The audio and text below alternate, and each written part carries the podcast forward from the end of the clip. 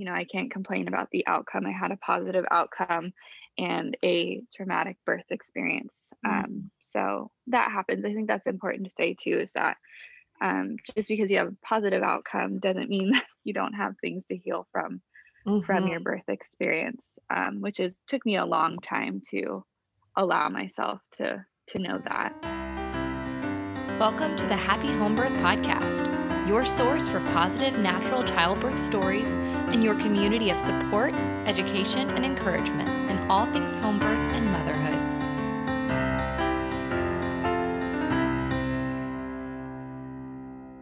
What does it look like to have true informed consent? What does it mean to be trusted by your birth team?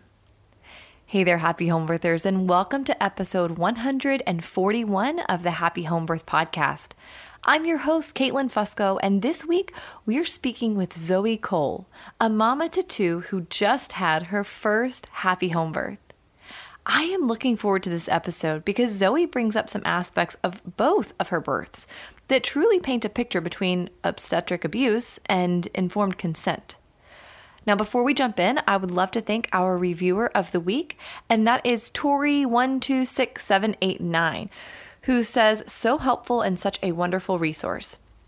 As a home birth baby myself and surrounded by my two sisters who have had 11 home births between the two of them, I thought I knew just about everything about the home birth world. But this podcast has been so helpful for my first baby, due in November, and I'm now so excited to have this baby at home. I already feel invincible listening to all these mom stories. I've learned so much, cried so many happy tears, and gained so much insight on how to prepare both mentally, physically, and emotionally while listening. No matter what stage of your crunchy or natural knowledge you're in, this podcast has something for you. Thank you so much, Tori. If you would email me at caitlin at myhappyhomebirth.com, I would love to send you a Happy Home Birth podcast sticker. And if you've been listening to this podcast and haven't headed over to whatever app you're on and left a review or a rating, I would be so honored if you would be willing to take a few minutes to do that. One thing that's really cool about when you leave a review or rating is the more often this show will pop up in someone's recommended feed. Just as Zoe is going to talk about, that's how she found the podcast. So if you're enjoying it, if you leave a rating and review, it helps so much for that and it helps mothers find the show. So thank you so much for doing that. All right, let's go ahead and jump in. Please remember that the opinions of my guest may not necessarily reflect my own and vice versa, and the show is not meant to prescribe or treat. It's an educational tool, so continue to take empowered responsibility for your health and your family. Zoe, I'm so excited to have you on the Happy Home Birth podcast. Thank you so much for coming on. Oh my gosh, I'm so excited to be here. I mean, we're practically best friends. So. I agree. I definitely agree. We've already talked about how Instagram allows us to just assume people are our best friends. Right, obviously. but so so the listeners can know you as well as I do. Would you mind just taking a second to introduce yourself and your family? Yes. Um, my name is Zoe.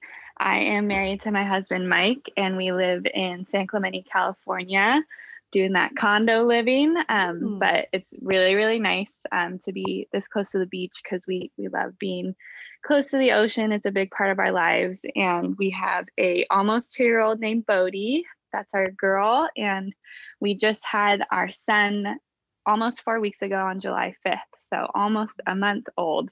Um, and his name is Boston. Mm, Oh, that's so exciting. So I can't wait to hear about these births, about how these two little beings came to be. So, what was your uh, pregnancy experience like with Bodie?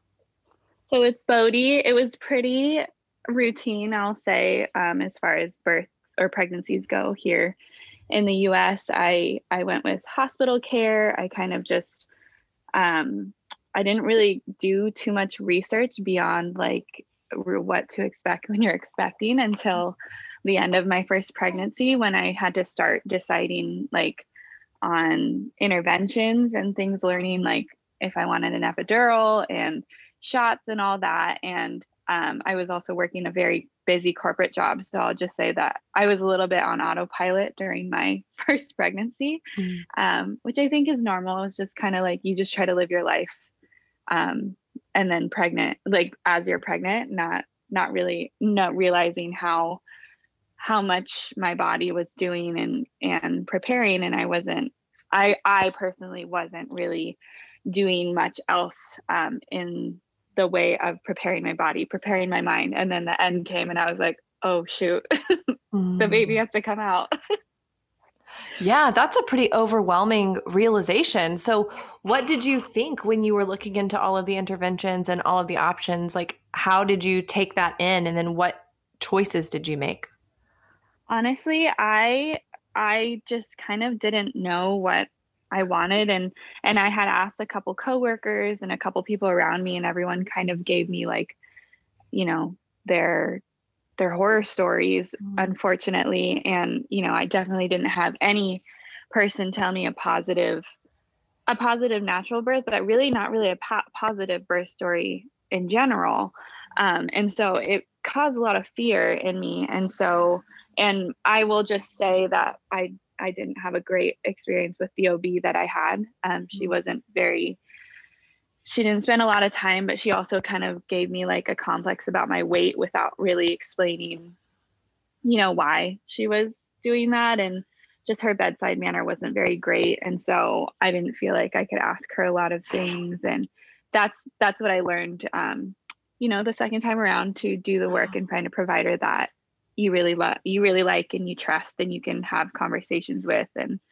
um but anyway so i that's what brought me to um, starting to learn listen to birth stories. And so i i don't remember how i came across the podcast the birth hour um, and was just started listening to that on my drives to work and started listening to all kinds of birth stories and and getting little bits of education here and there. But i think more importantly i started getting like empowerment from hearing all these other women tell their stories. And I think because they weren't like direct related to me, I was able to separate a little bit of the like trauma rather than someone telling you like to your face like their horrible story if that makes mm, sense. Definitely. So i read um, ina may gaskin's book and i read um, kimberly ann johnson's the fourth trimester and you know in the last bit of my pregnancy i just like I shoved all the education mm. I could in, and I had planned to have a natural birth at the hospital. And um, and I did have a doula. I got a doula um, kind of at the end just because my good friend Kelsey was finishing up her doula cert and offered to attend my birth. And I was like, of course, I love Kelsey and she's been really supportive. Um, so, and this was pre COVID. So, you know, I could have my husband, I could have um, my doula, and my sister in law had planned to be there. And so um, my first labor was very long. Um, they did the normal, like, tried to induce me at 39 weeks, and I kind of fought them off the whole week. And and um, basically, we my labor stalled twice, going to the hospital. You know, doing the drive, having the car tractions, which no, I hate that no one should ever to deal with that. Feeling. Seriously. Horrible. Um, and um, I had like a very, very long labor, uh, active labor. It was um, over, I want to say it was over 24 hours. You know, me and my husband were up. I was doing the thing where I was just trying to induce my own labor naturally, walking a ton, not resting a lot in early labor because I was so afraid of getting induced and I ended up getting induced anyway because I was exhausted oh. after a night of laboring and um, I just needed to sleep. And another thing that happened during my first labor is that the OB, you know, I was exhausted. I finally said, Am I a good candidate to have my water broken? Um, and the OB came like at the end of her shift. She didn't even look at me she checked me and said the baby's head was too high and so she didn't want to risk cord prolapse. And i'm like okay that's that's good. You know i was bummed but i'm like i understand why. But then as she was like pulling her fingers out of me i felt a big gush and a bunch of water on the bed. And i said was that my water? And she said no that was just discharge. And oh.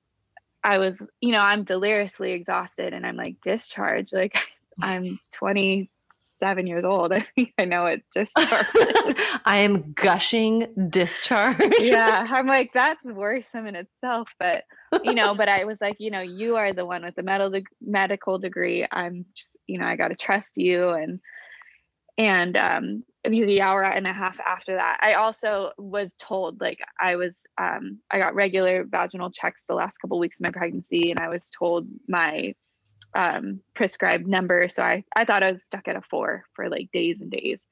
And um, she told me I was still at a four. And so I was like, wow, I, I'm literally, I'm stuck at a four. This baby's never going to come. Like I'm losing the ability to relax my body. And, and the next hour and a half, I was like, it was so intense. I just, the, the, the contractions were on top of each other. And I finally told my husband, like, I, I don't want to meet my baby like this. I need to sleep. Um, let's let's get the epidural. And um, I didn't know at the time that my water had broken because I wouldn't let anyone check me after that. I, like the mm-hmm. trust was broken. I was I was exhausted and and just kind of beaten down. And I ended up um, getting the epidural. And then when they checked me after that, I was at a nine and a half. So she had definitely broken my water. The baby's head was super dropped super low and I went from a four to a nine in like an hour and a half. And that's why it was so intense.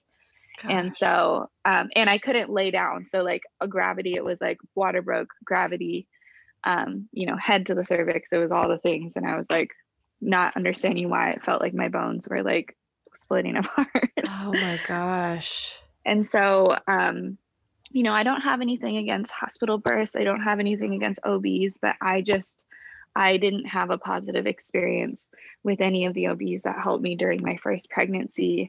And I had a lot, um, that had a lot to do with how I went into my next pregnancy, even before I got pregnant, just educating myself and and knowing all the possibilities of what's out there, what is high risk and um, what happens in a birth center and what, you know, what happens in home births and difference between an OB and a midwife. Like all of that was informed by my first birth. And luckily, um, my daughter, after two hours of pushing her out, um, her and I were were both healthy, and um, you know I can't complain about the outcome. I had a positive outcome and a traumatic birth experience. Mm-hmm. Um, so that happens. I think that's important to say too. Is that um, just because you have a positive outcome doesn't mean that you don't have things to heal from mm-hmm. from your birth experience, um, which is took me a long time to allow myself to to know that.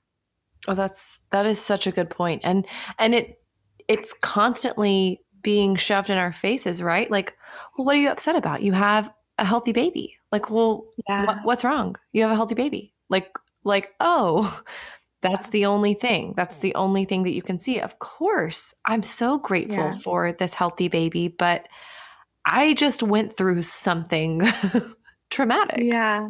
And I didn't understand it. it. took me over a year to really understand what had happened to me and and and I I didn't want to sound ungrateful. So I'm like, I don't regret anything. I don't regret mm-hmm. anything. And I just try to be really positive about it. And there's something, you know, there you gotta you kind of gotta go through it and acknowledge it and validate the experience. And then you can and then you can really take the positives from it. And a big positive from it was that the midwife on call, although I wish that my my my labor wasn't as long as it was, I never would have met my midwife Karen, who ended up being my midwife um, for Boston's birth. Oh wow! So such a such a a God thing how that happened is that I do remember she was the only like provider that I felt like peace when she came in the room. She's a very calm presence. And she had actually tried, I could tell she was like crunchy from the beginning because, like, she's like, this, the way the baby is would be best if you could get on all fours. Could you get on all fours? And they all tried to help me. And I had like dead legs and it was mm-hmm. pretty laughable at the time. But, um, like I was, I remember I, I, I flagged that in my mind because I'm like, oh, she, she really tried to do something that was like more natural. Mm. And, um, you know, fast forward to when I went in for one appointment with at the beginning of my pregnancy with Boston, the midwife that was seeing me was asking me about my first birth. And, and then I said, I really like the midwife that delivered me, but I don't know who she is. And she told me, Oh, Karen's really crunchy. She has, she does home births. And I was like, wait, what? like, and from there I, I reached out to her from her website and we had an interview and it just it felt like really really right and peaceful she answered a million questions for me and my husband and especially because boston was born during you know on the tail end of of the the covid situation at the hospital but mm-hmm. that was another reason that i wasn't so inclined to go to the hospital if i don't didn't need to i was thinking maybe more of a birth center or you know possibly home but i think that was like that was my sign from God, like mm-hmm. that that this is you can do this home birth like I'll I'll provide a way. So Oh, that's amazing. Okay, and so Karen, yeah. you said that she so did she actually catch Bodhi or was she she just she like did. there? Oh, wow. She did. Yeah, so I I don't know who would it cuz I was there for probably um not we are there a total of 48 hours, but she mm. was she was the because my labor got per- stalled when I got my epidural. She was working, she works only per diem birth. So I would have never seen her during my, you know, my care. Um, I wasn't even able to get a midwife because they were so um, impacted during my my pregnancy. I wasn't even at the hospital that I delivered at. So that's another thing. if wow. you if you're detoured to like go see a um, OB at a hospital you know you're not even going to deliver at, that's like a red flag. Good gosh. Yeah, that's great. so, uh, yeah, like I never would have met her. That's why I say, um, you know, my first labor and birth was very difficult, but I believe it happened exactly how it was going to happen. And I just have full faith that that God has his hand on every part of our lives, even the challenging parts, because there's a lesson or there's a blessing mm-hmm. um, in it. And Karen is definitely, she's a blessing. I love her so much. Oh, I love to hear that. And what do you, okay, so so you said that Bodhi is two and Boston's four weeks. So there wasn't a huge, huge period of time between, you know, the end of your like, you know, before you got pregnant. So in yeah. that in that period of time though, it does sound like you were already kind of mentally number one working through what had happened to you and then number two considering what you would do differently the next time. So what was that phase like? Am i right in saying that? You are. And so i kept i kept listening to um, at the time it was mostly the birth hour um, but i would kind of listen to all kinds of birth stories, not just home births, um, but more more natural births and more more people like me who had gone through maybe a traumatic first birth and then and then had you know a redemptive birth. I just started to really kind of envision and pray over my you know my future birth because I knew I knew that it could be different. And I actually, I'm a photographer. I didn't mention that. I am a um, I'm a motherhood photographer, so I do maternity and newborn, and I actually started doing births in 2019. And so I shot my first birth, and that was six months after my daughter was born, and it was kind of like a textbook, like verbatim what happened to me in the hospital, and it brought up a lot for me seeing it on the outside, and it's beautiful. She had another, she had a healthy outcome as well, um, but it made me really like observe the ho- you know the hospital medical model mm-hmm. being on the outside of it and um and then that was february 2019 so um or sorry february 2020 so mm-hmm. then no more birth photographers in the hospital in march. Oh so geez. that part of my business was on pause. Um but you know i spend a lot of time in my business talking to mothers uh, hearing their birth stories. Um, that's all we do at newborn sessions is talk about their birth stories. And i was also just noticing the amount of emergency c-sections happening with my clients and and the amount of interventions and and um, you know i think that our our medical system is such a blessing for trauma and emergencies but i really just started to see a pattern of not non-risk pregnancies and then these really really traumatic uh, highly intervened births and and i this was just an observation i was making and so through that i was just you know listening to stories started following more um, midwifery models pages and really just educating myself and then when bodhi was one, we were like, oh, let's try. And, you know, we're very blessed. We didn't have to try very long. We got mm. pregnant when she was like uh, 13 months. Mm-hmm. And so um, we're like, okay, we are doing this two under two thing. wonderful. oh, that's so um, cool. And yeah, and so so you've been listening to these stories. You get pregnant, and then yeah, how did it go? I think I just like the beginning of it. Definitely having a toddler, you don't have as much time to um, overthink as many things, I guess. Mm. Um, so, and in this, also in that time, I had quit my corporate job and just went fully freelance. And so I was able to design my schedule a little bit more to um, educate myself and not just put this education on the back burner. So after we had after we had decided to go with Karen, I fully took my pregnancy to like I'm going to do everything I can to prepare my body and prepare my mind. So I, I started seeing a chiropractor. I saw a chiropractor every week of my pregnancy. I um I think I already told you Spotify recommended your your podcast to me and I'm so grateful that it did. Thank you Spotify. To, yeah, killing it with those recs. um, and I listened to binge listen to every episode, re-listen to a lot of episodes. Um, and a couple other home birth podcasts just because once I decided it was a home birth, I wanted to I wanted to hear as many stories and watch. I watched a ton of natural births online and and also preparing my husband. So if if he didn't get like a daily birth video, it was an off day. Like I was like sending him birth videos and and you know by the end of my pregnancy you know the beginning he was like whoa whoa you know it's overwhelming. And then by then he's like wow look at what she's doing there you know like mm. just like totally recognizing how i changed my own narrative of what is normal in birth and then saying like i need to do that for my partner because um, he's my he's my everything during labor. I mean so he's got to have you know as much change of his mindset as I do. And luckily, my husband's really supportive because he knows that I do all the research, but definitely, definitely more so the second time. I think after the first time, he was a little worried. And that's kind of why we decided to do the hospital. Um, but the second time around, he's like, yeah, let's do it. I'm like, mm. okay, let's do it.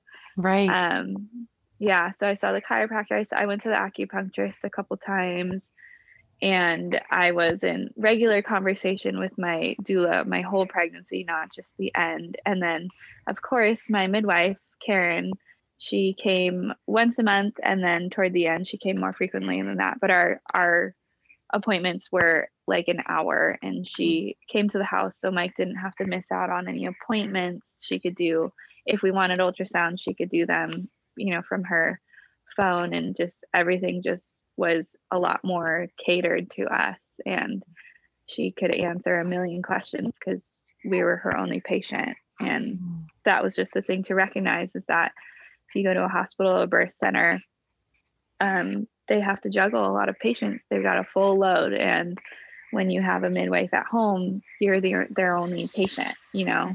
And karen also takes she takes on less um, home births because she's working per diem and she also likes to come during early labor. So like we really, really felt cared for. Was like um yeah, it was just so, so different from my first experience. Yeah, it sounds like it. It just sounds like that level of I don't know, the ability to just trust your care provider. And mm-hmm. it's really neat that it kind of stuck out in your mind already that she was a trustworthy person in such a yeah. difficult initial birthing experience. She was trustworthy.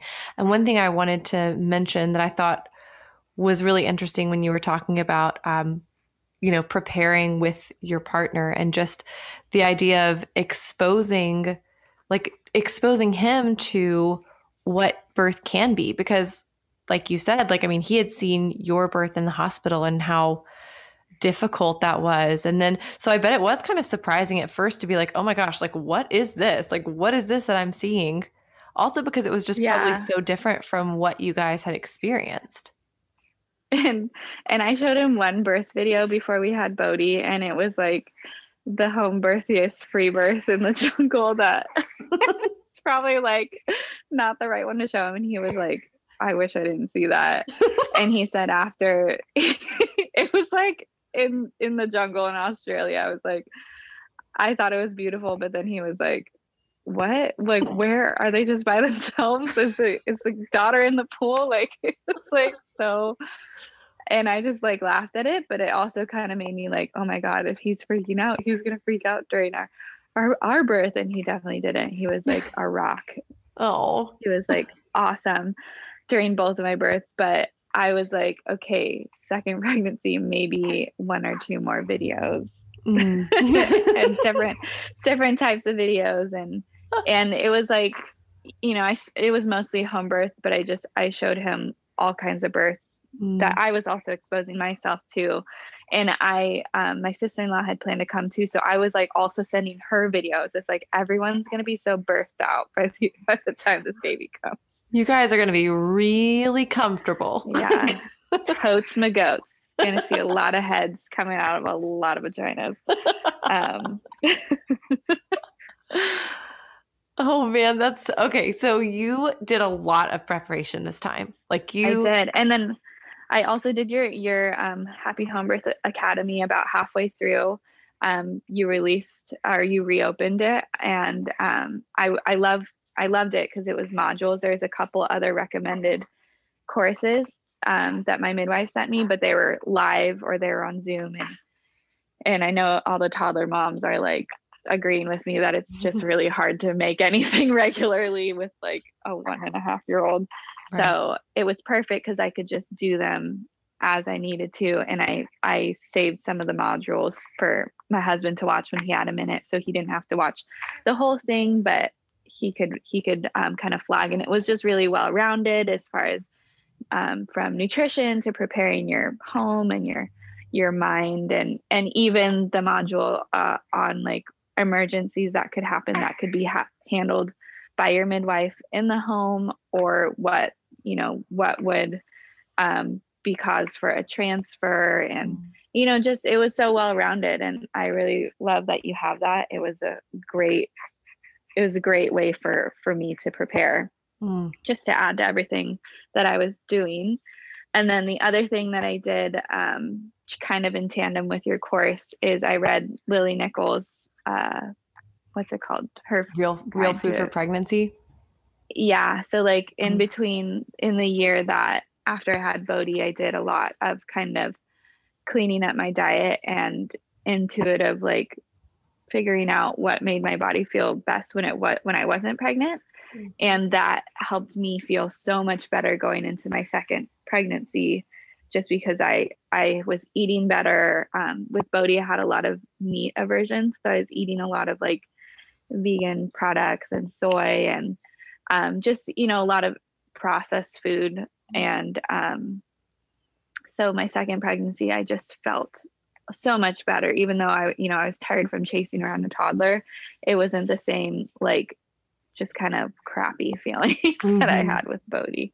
Mm, that's amazing to hear. Gosh, I love hearing that, especially because I know, and sometimes I, I forget, and then it's like it comes to my attention. It's like there is this, uh, there's this issue where people don't realize like what you eat it doesn't you know it doesn't matter just that you're eating. There's more to it than that. And of course like getting enough calories sure that's important but the density of the nutrition is so critical for the growth of this baby and for your safety and health.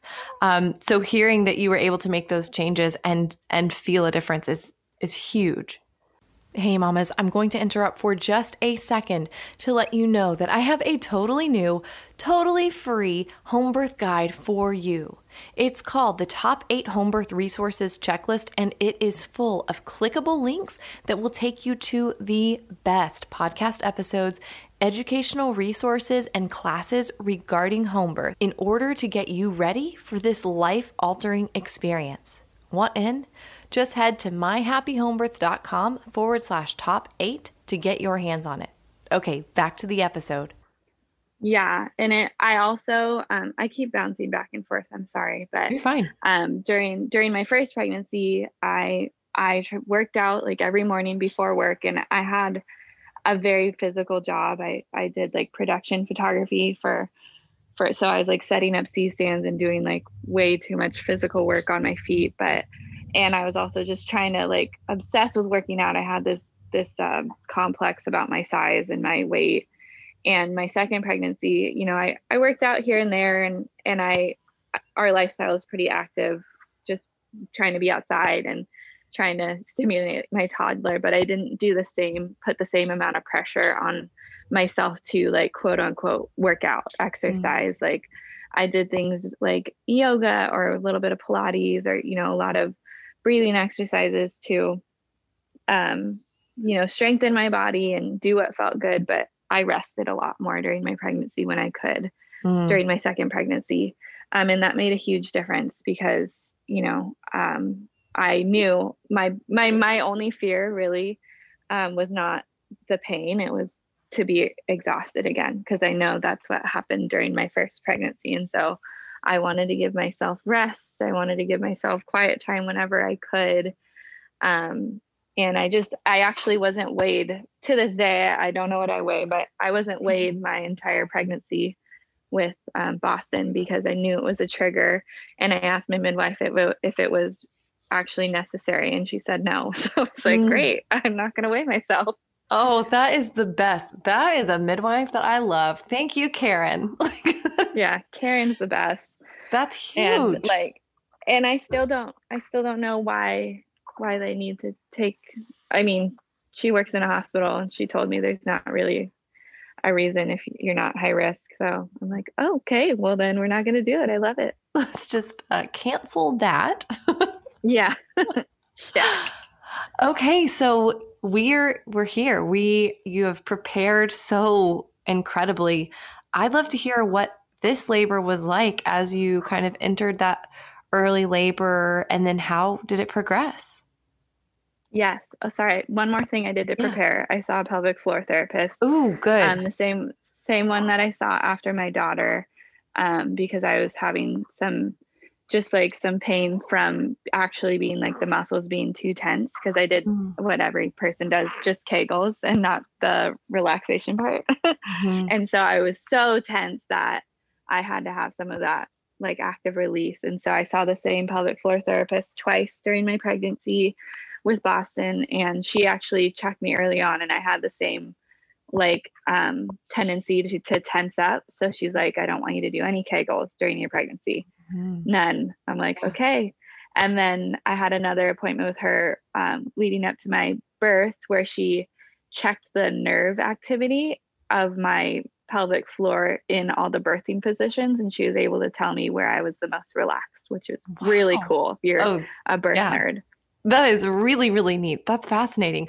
I will say, with yeah. my between my first and my second, one of the biggest things that I think helped me um, was getting uh, like fascial re- myofascial release done specifically for my pelvis yeah. because I'm the exact same way, which I think a lot of women don't recognize this. They feel like, oh, if you have any kind of pelvic problems, it's probably because your pelvic floor is not strong enough.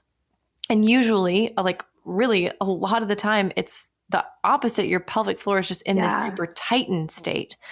And so when she, I remember, okay, so I saw a pelvic floor therapist after I had my first, after I had Janie. And she, I remember her telling me, like, okay, release your muscles now. And I'm like, okay, they're released. And she's like, no, release your muscles. And I'm like, I'm literally as relaxed as I can be. I can't be I relaxed know. anymore.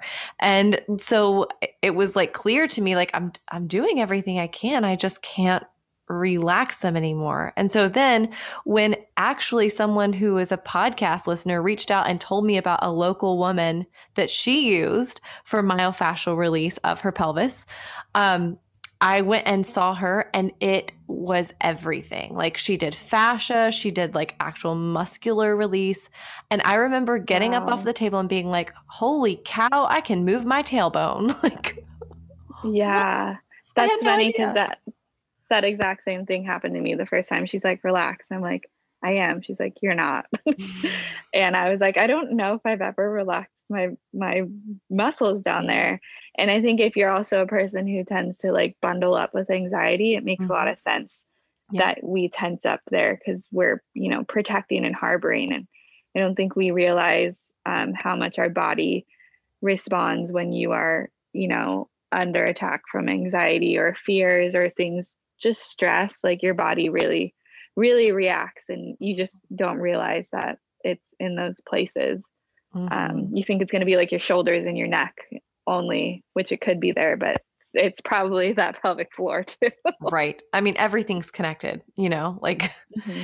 if you're yeah. finding it in your shoulder it's probably in your pelvis yeah totally yeah so um, i made sure to just be kind of my aim was to just be super connected to my body like just um, really intuitive and, and taking the time to learn what everything felt like and taking conscious making a conscious effort to connect and and feel like even when I went to the chiropractor and he'd check me and I'd be like, well, what causes that? And mm. and you know, I'd have like conversations with all my providers about what they were doing, why they were doing it. And that really helped. I really think it helped me connect to my body, like not even to put everything into words, but just to be able to feel what was happening and, and know what it meant to me during my labor. Mm, I love that. That's, uh, that's how I am with care providers. And I'm always like, you're either going to really love me or you're going to be so annoyed with all of my questions. I'm not sure. I know. I mean, uh, yeah, I mean, I haven't with the these kind of providers. I feel like they love it because mm-hmm. they want you know i feel like most most people in this line of work are passionate about birth and they want more people to be informed. So i think that most of them are pretty happy to share. So true. So um so i will launch into my birth story with boston. Yeah. so um, he came on July 5th. So July 4th is a huge deal in San Clemente. So mm-hmm. I was a little bit stressed, and we live right by the pier, which is where they do the fireworks show. so, oh my gosh. Um, I was like, they literally closed part of our street for a parade. I'm like, oh my God, if this is the day that like my midwife has to navigate her way to our house, like I am like a bundle of stress. So I was like, um if he could like not come on the fourth of july that'd be great. Be ideal. Um and he didn't so that was great but i didn't i didn't sleep that great because everyone was like partying it up on our street. Um and then my waves i should say that 40 weeks came and went and on 40 weeks i was like you know what? I feel so at peace. I don't need to rush this baby out and then the two days later i was like oh my god i'm panicking about fourth of july can this baby come out oh and it's just so funny because I didn't have a chance to get antsy with Bodhi um, because they were kind of trying to rush her out at 39 weeks um, with no real reason. Mm-hmm. So I was like, oh, this is what 40 weeks, this is what like the 40 week antsy dance feels like. Mm-hmm. Um, so um, that, so he ended up coming on exactly 41 weeks. Mm-hmm. so that morning I I had waves that were like I had prodromal labor the whole that whole week before, but they were all kind of Braxton Hicks, you know, a couple that I had to to like pause and and breathe through, but but they would always subside. And so by the time that Monday came at 41 weeks, I had an appointment with Karen and I was like, I am okay if you want to, if you check my body and my body is in a good place to get my membrane swept, I can't really sleep through these waves anymore. So I'm happy to get things going. And we had also agreed that I didn't want to know um, any, like, I didn't want her to prescribe any dilation numbers to me. I didn't want to know. She could just tell me, like, your body is progressing or you know, we had talked about language to use. I was avoiding the word contraction, so I chose waves. Um, I, I was avoiding the word pain and using like intensity, you know, things like that. And so we were all kind of on the same page. So she came and checked me around 12:30 that day. Said your body is in a great place. Um, she ex- she looked me in the eye and she explained exactly how she was going to do the membrane sweep, what it could do if my body was ready to go into labor, um, and she was going to do like three sweeps and pause in between, check in with me between each one. So it was just so different from my 1st um, mm-hmm. that first experience with the OB because that first OB I, I, distinctly remember didn't even look at me. Um, and so Karen, you know, was looking me right in the eyes, pausing, making sure she had my consent. And, you know, it wasn't membrane sweeps are never comfortable. Um, but but I was like, this is my choice and I know why we're doing it. I know how she's doing it. And it was just it was um, really a really good choice from then. So um, I spent the rest of the day just with Mike and Bodie. We we took some. We came up with with a plan with Karen to kind of do a little bit of activity and then rest, activity and then rest, and then by six that night, kind of decide if we we're gonna keep things going or if I needed to pump the brakes so that I could sleep through the night. Um, so that's what we did. We walked down by the pier. We're outside in the sunshine, and I um, I was having my waves progress, but they weren't anything that I couldn't handle on my own. I would kind of sway through some of them and breathe through some of them. And Mike kept kind of checking in, like, "Are you having one right now?" I'm like, "Yeah, but we're good." And it was just so different because I was just so scared during my first labor that I I was like hanging off him like early on just because I was like, I don't know what's happening if this is like it's it's gonna get more painful than this and and it was just so different. I just felt like very like I was working with my body and I knew what was happening and and I really just wanted to like watch Bodie and soak her up and watch every single little facial expression and and the way she was talking to the birds and I just you know I was really emotional about her not being my only baby for like the last 3 months of my pregnancy and so I just was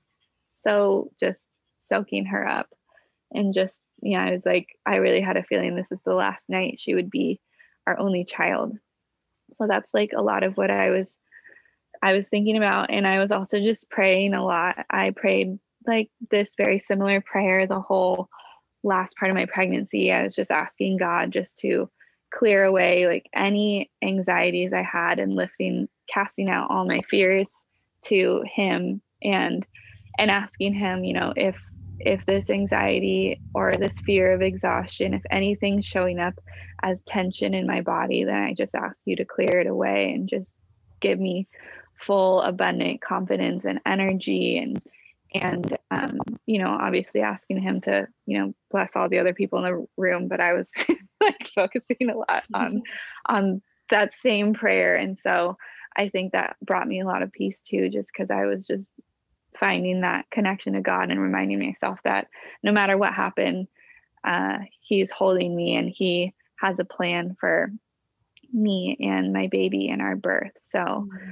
I just felt really at peace with it. And I should say, around 35 weeks, um, the baby turned transverse. And so that was like the only week that I had really high anxiety because I there was a possibility he could decide to turn his head up and um, there's only one OB that will do home birth breech births. And, um, you know, obviously that's an extra cost. And, but like the thought of going back to a hospital, like I didn't even go to the interventions that could happen. The thought of walking into the hospital brought me so much anxiety that I, like, I had sessions with Kelsey to help me out. And, and I was doing all the hypnobirthing, um, or not hypnobirthing, um, spinning babies and, and I did the moxibustion and and luckily after a week he turned mm. his head back down.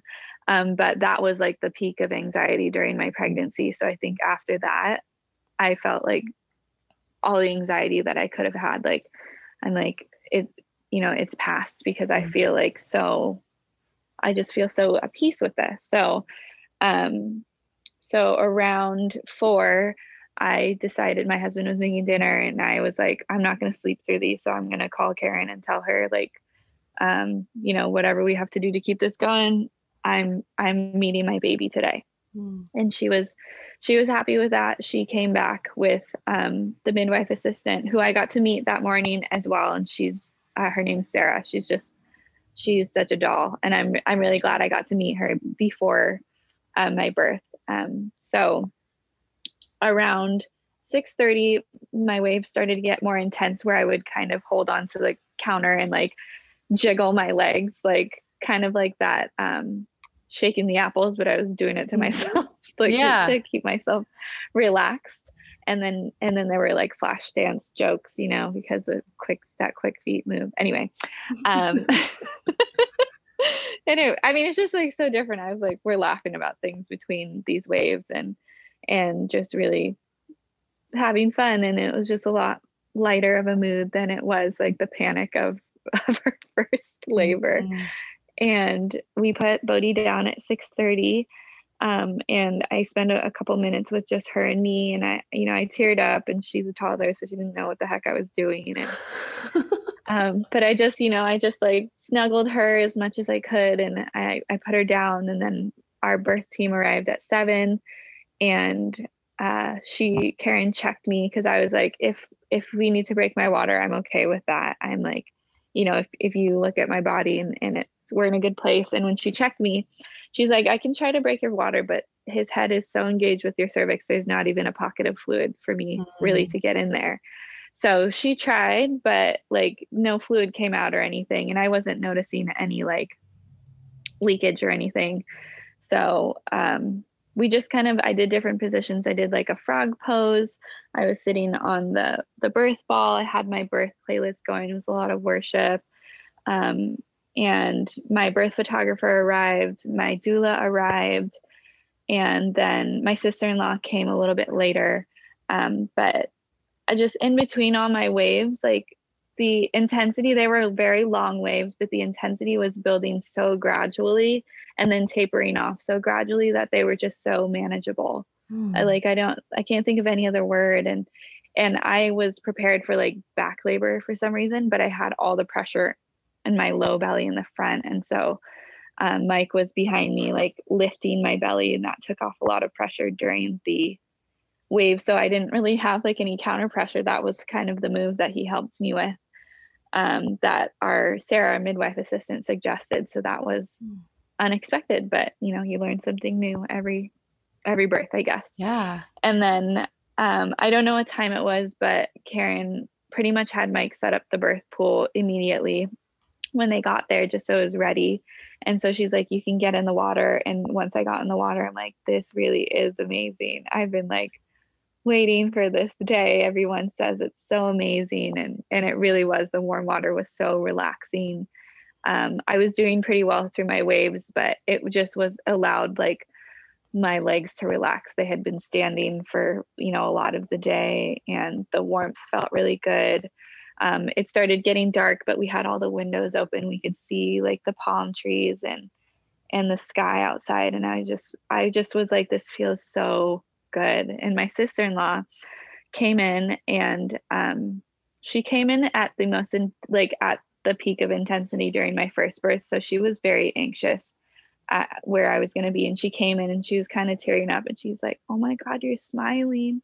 Mm. I'm so happy you're smiling. Mm. And she, you know, I know that um, she was worried for me, but she just, she was so happy and, and we're all kind of just doing the same thing, joking between waves. And, and after about, I think 30, 45 minutes, Karen suggested getting out of the, the pool just to keep things progressing, you know, changing positions. And I was like, I don't want to, but I will.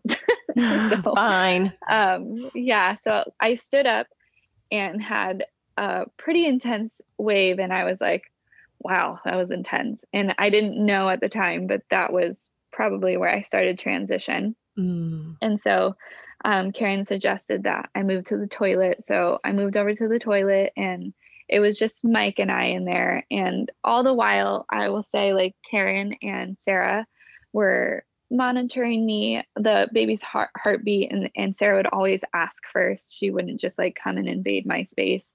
Um, she would always ask. And, but they were, pretty um, hands off. Like they're observing, but they're just kind of letting me do my thing. And I really appreciated that because I always knew they were there, but I didn't feel like my space was being invaded. Mm-hmm. Um, I I did feel a little bit watched just because we live in such a small space. So I think going into the bathroom was really good because it was just me and Mike for the most part, and Kelsey, my doula, came in a couple times as well. Um, but we were able to have a little bit more privacy in there. And so I was wet from the pool, so Mike put a towel around me because I was shivering a little bit and I had two waves in there where I was like, whoa, these are these are really intense. And I was starting to curl my toes a little bit. And um, Kelsey came in and and just kind of would place her hand on my toes and mm. she would remind me of um, I had written my my own affirmations and put them up on the window. And I recommend anyone doing that for any kind of birth you're having because um, pre-written affirmations are amazing, but when you write them yourself, um, even if someone's repeating them to you, it feels like you're speaking like to yourself. And yeah. so she was repeating my affirmations to me and and she would just, you know, say, you know, soft shoulders, soft forehead, soft toes. And those are the things I needed to hear. And it was so helpful just to feel her her touch, even if she didn't have to say something. Um, but after two waves in there, I um, I realized it felt a little bit better to push. And so, of course, now I know that I was pushing. I started pushing, but at the time I didn't think that consciously. So I was instead of moaning, I was more like groaning, like mm-hmm. and and um, Kelsey was like, You're doing, sounds like you're doing good work in here. And I was hanging off of Mike, and I kind of had this flashback to where we were in the bathroom during that really scary, intense part of my first birth, and just how different it was. Like, like I remember the look in his eyes where he just was so worried for me mm. during my first birth, and I was like, I don't know what's happening. I don't know how why this is so intense all of a sudden. And then the second time, how we're just having this really intimate time together, and we're kind of laughing and just chatting with each other in between and then i'm making these like i'm taking a dump sounding moan groans in between and and then karen pops her head and she's like hey if you want to give birth to boston in the pool i'd go back in the pool now. And i'm like mm. wait what? Like i i swore i had hours ahead of me. And i was like oh okay like we're going back. So i got back in the pool. And this time i wasn't really doing this the frog squat. I just kind of was had my legs outstretched in front of me. Mike was behind me outside the pool. Kelsey was on the outside of the pool like holding my right hand mike was behind me and kind of to my left and my mm. sister-in-law was behind me praying over us oh and then and then um, kelsey or uh, Karen and Sarah were like kind of where my feet were so they could monitor the baby. Mm-hmm. And and uh, my legs were outstretched, so I was kind of in between this position and then on my left a little bit, on my left hip a little bit, which is um, I didn't realize it until after, but those were the two positions that my pelvic floor was the most relaxed when my pelvic floor therapist checked ah. for me. Ah. So, oh my gosh, Zoe, you know, how cool it, is that? It is so cool, and I did it intuitively. Mm-hmm. So I realized, you know, and my I was never checked before pushing or anything like that. Like halfway through pushing, Sarah was like, "Is she crowning?" And Karen's like, "I don't know. Let me check." Like everybody's just so calm. And I think they just she knew I was pushing from the sounds I was making. Mm-hmm. And I think I realized during that time, I'm like, okay, I can either be passive and my body's pushing the baby out, but it feels really productive to push with it, even though it's not super comfortable. Mm-hmm. Yeah. like, of course, it's not like a walk in the park, but I'm like kind of having this inner dialogue with myself. And then um, Karen was like, "You can you can reach it down and feel if you want." And I couldn't. I could feel his head like right at the entrance of my vagina, but I kind mm-hmm. of intuitively like put like peace fingers on the outside to support um, the top of my vagina and the sides to kind of guide him out. So I I kind of supported myself because mm. um, I felt I definitely I didn't feel the ring of fire, but I felt the stretching and I felt the stretching more on the front. So I was able to like support my body. Um, and then his head was out and I Karen told me one time I didn't have any like coach pushing, but she told me one time, if you could pause right here and give your body a moment to stretch. And I was like, it hurts though. That's like the one time I used that kind of negative language because I was like, it hurts. And yeah. Like, I know if you can. And I was like, okay, I can. And and then after his head was out, my body kind of gave me a breather, which is amazing. Like I had a couple minutes before I had another wave. Um, I even thought one was coming. I was like, Oh, false alarm. Just kidding. yeah. JK, JK. Just kidding. Just wanted to make that sound for everyone. And um, yeah, and then I had a couple more pushes, and his his body was out and he was a little tangled in his cord. So Karen helped kind of guide his cord out as we took him out of the water. And I put him on my chest and I was like, I just choked up and was like, my baby. And I don't know who I looked at, but I went, I did it. I did it. And and I, I didn't actually like shed tears, but I was just like so choked up because I was like, I did it. And I, all of this, these last couple years, I prepared this and like I believed in my body and my body did exactly what God designed it to do. And I just felt like so, so happy and so loved. I'm like getting, getting choked up, but, um, and at one point during pushing sarah said like zoe you're surrounded by people who love you and mm-hmm. and i felt that so much like i felt mike breathing with me like not telling me to breathe but breathing in sync with me so that i would be reminded to breathe and i heard kelsey saying all of my affirmations to me she's saying you're held your body's soft and your body's strong at the same time um, my your waves come from you your waves help Boston swim to you. That was like my mm. favorite affirmation I wrote. And um and and then Jay was my sister-in-law was behind me praying like continuously over us. And then the song that came on while Boston was born was um I think it's called I am who you say I am. Um but there's a part where, you know, there's a, a lyric that's like about being a child of God. And my sister-in-law was like, child of God, Zoe, bring this child of God out. Oh. And and not, not only like was I like bringing out another child of God, but I was just so reminded like I'm a child and I asked God exactly what I needed and he he delivered and he's here and he's holding me and and I felt so so held not only by the people in the room but I felt so held by God the entire time.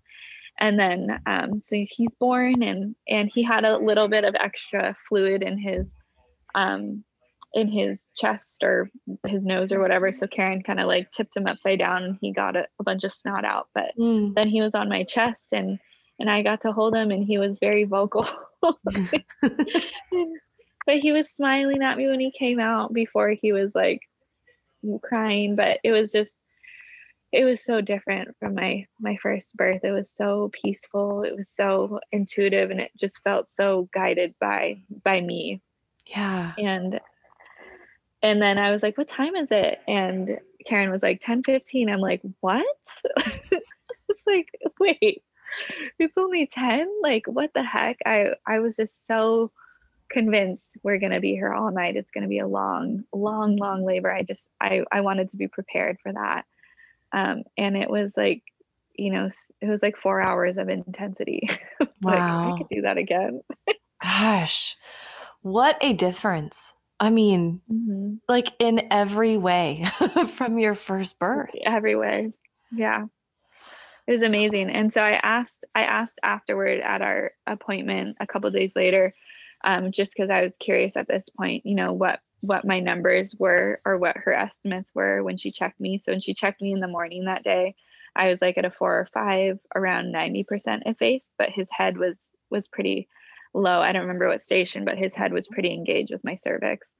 And then, um, and then from there, I could kind of tell that. And then when she checked me to possibly break my water, I was more toward like a seven. Mm. And then, um, while when I went back and, and recollected, uh, when I was like in transition and then when I was pushing, uh, I asked her, how long was I pushing for then? She's like 19 minutes. I'm like, whoa, whoa, what? Like mm. I pushed for two hours of Bodhi. It's so mm. crazy. It is. And and to not to say that, you know, obviously we can do all of this preparation and then things go differently from this.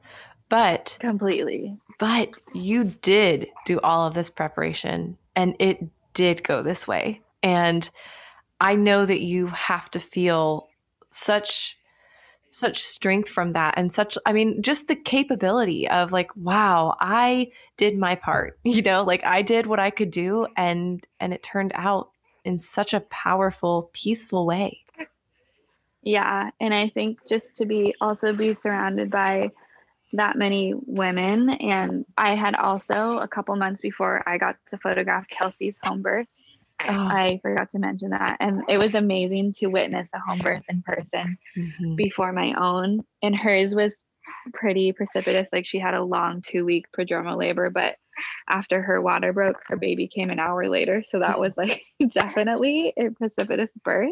Yeah. Um, but to have her there and Kelsey is like, she's the person who will cry with you and like validate you and and she's a yoga therapist too so she has a lot of meaningful tools but sometimes it's just like helpful to have someone cry with you when you're feeling mm-hmm. anxious and she was i think she doesn't she is able to be emotional but also be really good at her work so just to feel her like so sweetly like emotional for me mm-hmm. and so happy that i was like having the birth i wanted was also like uh, you know it's okay it's okay i'm emotional it's, and so that was really special too that we were able to to share that we're both able to support each other at our home birth so that I was a really that. special part too that is super special i one of my friends um, was with with my first daughter Janie. So she was three months ahead of me in pregnancy, and so I was pregnant with Janie at her home birth, and then she came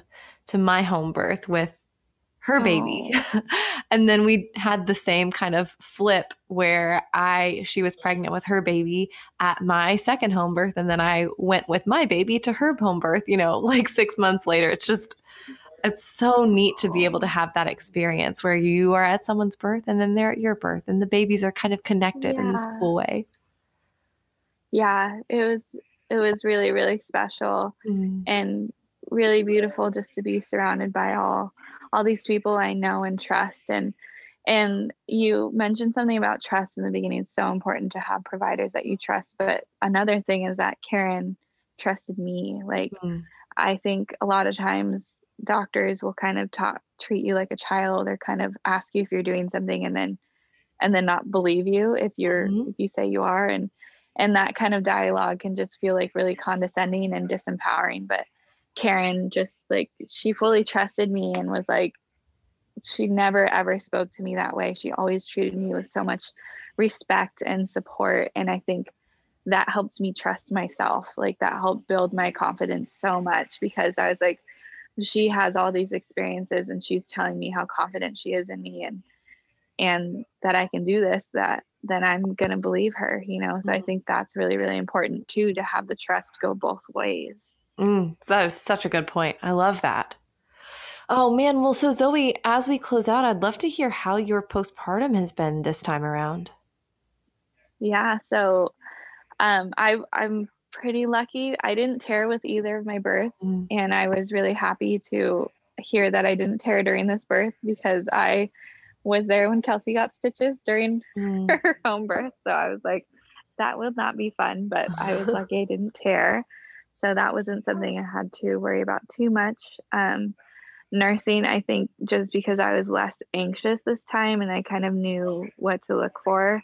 Um, nursing had the normal kind of uh, getting used to period where it was a little bit painful at first, but um, we're doing pretty good right now. And I feel like my milk supply is actually better because I'm I rested more and better about eating more and and hydrating better. So nursing has been great for the most part.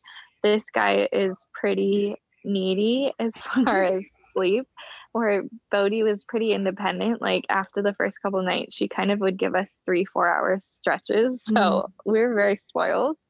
Um, so this guy has been a little bit more like up in our business, like wants to party.